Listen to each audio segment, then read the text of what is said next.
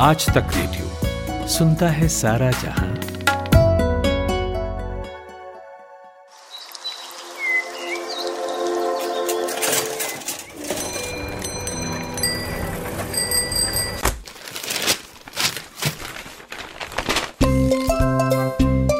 आज के अखबार। आज के नमस्कार, आज तारीख है 26 जुलाई, मंगलवार का दिन है और आज तक रेडियो पर आप आज के अखबार सुन रहे हैं। मैं हूँ अमन गुप्ता और मेरे साथ, मेरे साथी सूरज कुमार यहाँ पर मौजूद हैं। तो सूरज, शुरू करते हैं सिलसिला। बताइए, देश के अखबारों में आज क्या खबरें देख रहे हैं आप? Good morning Aman. तो जैसा कि हमें पता है कि कल द्रौपदी मुर्मू देश की नई राष्ट्रपति बन गई हैं और वो एक आदिवासी समाज से बिलोंग करती हैं।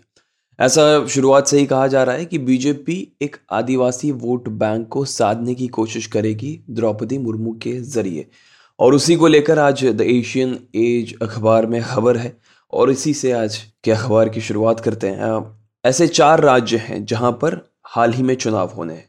गुजरात, मध्य प्रदेश, छत्तीसगढ़ और राजस्थान। यहाँ पे कुल मिलाकर जो टोटल सीट्स हैं शेड्यूल ट्राइब्स के लिए वो है 128 पिछले असेंबली इलेक्शंस में बीजेपी को इन 128 में से केवल 35 सीटों पर ही जीत मिली थी।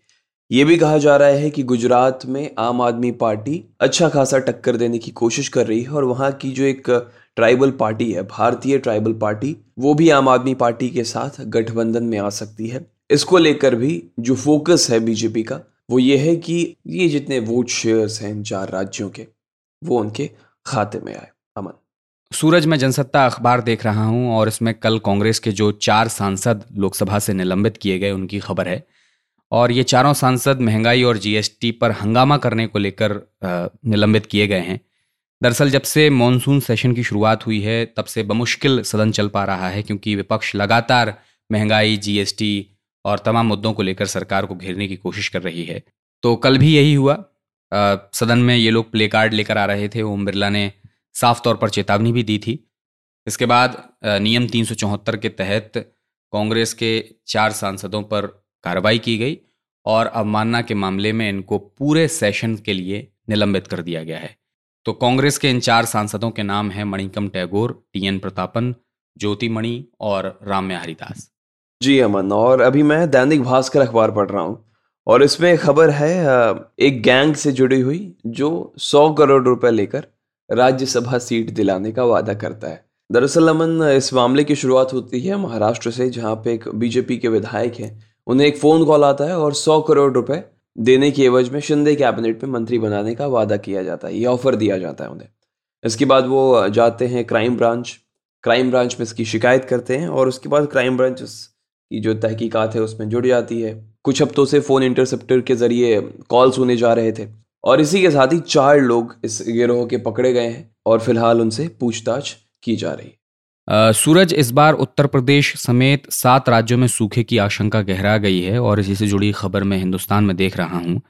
तो उत्तर प्रदेश, बिहार, झारखंड और तमाम राज्य हैं जो इस बार सूखे की चपेट में आ रहे हैं क्योंकि यहाँ पर मानसून के समय में जितनी बारिश सामान्य तौर पर होनी चाहिए, उससे कम बारिश यहाँ पर हुई है।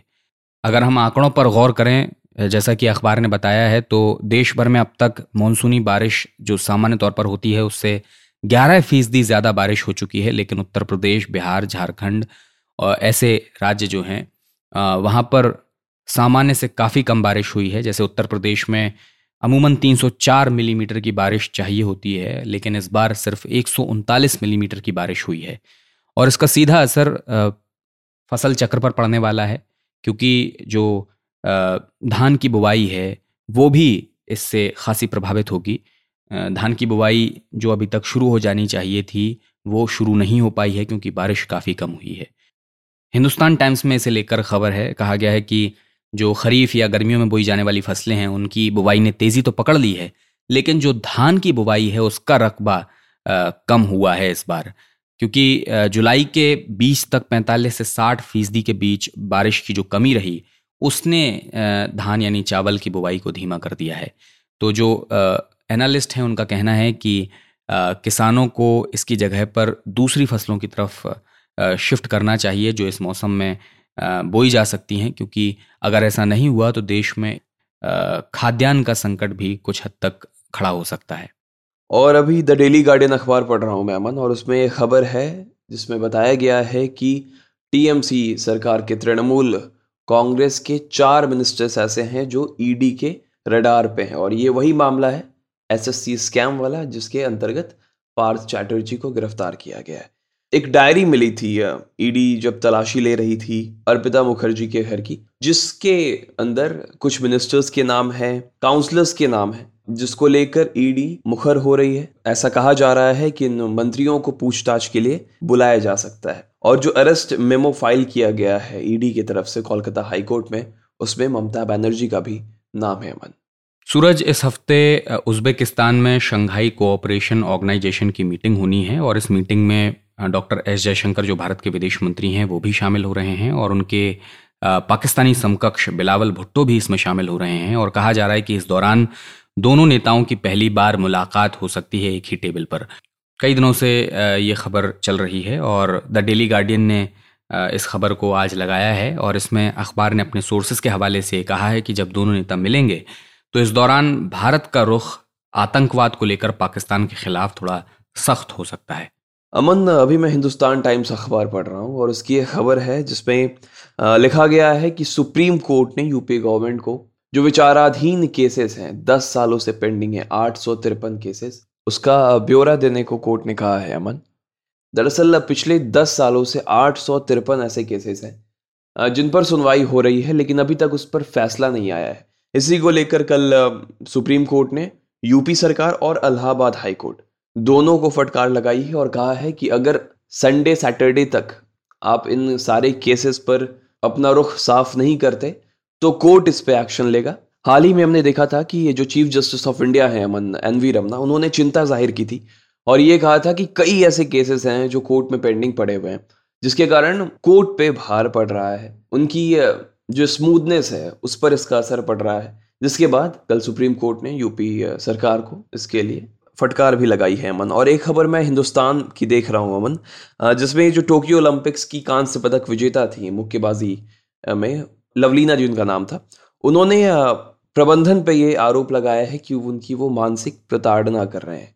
राष्ट्रमंडल खेल का आयोजन होना है और उन्होंने कहा है कि जिस कोच से उन्होंने सीखा है, जिन्होंने उनकी मदद की है टोक्यो ओलंपिक्स में मेडल जीतने में, उनको उनके जो प्रैक्टिस एरिया है, जहाँ पे वो प्रैक्टिस करती है, वहाँ पे पहुँचने नहीं दिया जा रहा है। उन्होंने ये भी कहा कि कोच को इसलिए नहीं आने दिया जा रहा है क्योंकि उनको मान्यता नहीं दी गई है कि आप आके वहाँ पे लवलीना को ट्रेन कर सके। इस पूरे मामले के बाद अनुराग ठाकुर जो खेल मंत्री हैं उन्होंने लवलीना की शिकायत पर तुरंत कार्रवाई करते हुए भारतीय ओलंपिक संघ को आदेश दिया है कि वो मुक्केबाज की जो कोच हैं उन्हें तुरंत मान्यता दें। बढ़ते हैं सूरज विदेश के अखबारों की ओर। बताइए वहाँ क्या खबरें हैं? अमन बीबीसी की एक खबर मैं पढ़ रहा हूँ और उसमें एक गैस प्रॉम जो एक गैस इंडस्ट्री कंपनी है रशिया की उन्होंने कहा है कि नॉर्थ स्ट्रीम वन पाइपलाइन जो ईयू तक गैस सप्लाई करती है उस गैस सप्लाई में अब कटौती की जाएगी, यानी 40 फ़ीसदी गैस सप्लाई जो की जाती थी, अब उसे 20 फ़ीसदी तक महदूद किया जाएगा।